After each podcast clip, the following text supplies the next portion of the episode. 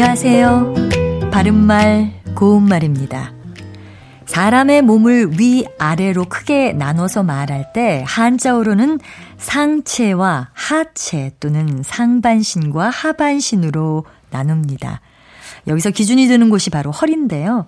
상체와 상반신은 허리 위의 부분을, 그리고 하체와 하반신은 허리 아래 부분을 가리킵니다. 그렇다면 이것을 우리 고유어 표현으로는 어떻게 말하는지 알아볼까요?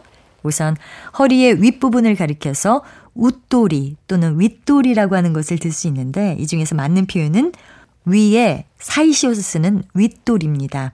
윗돌이는 신체의 부분을 가리키는 표현이기도 하지만 위에 입는 옷, 즉 윗옷을 뜻하기도 합니다.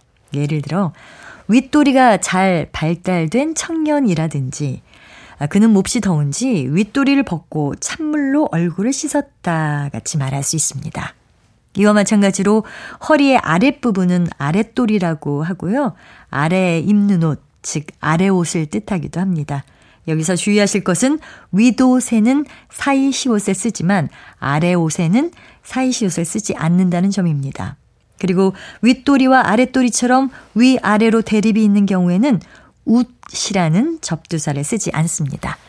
아, 참고로 돌이라는 표현이 들어간 것으로 무릎돌이도 있는데요. 이것은 무릎의 바로 아랫부분을 뜻하고요. 겨울이 되면 무릎돌이가 시려서 잠을 잘 수가 없다처럼 표현할 수 있습니다. 바른말 고운말 아나운서 변희영이었습니다.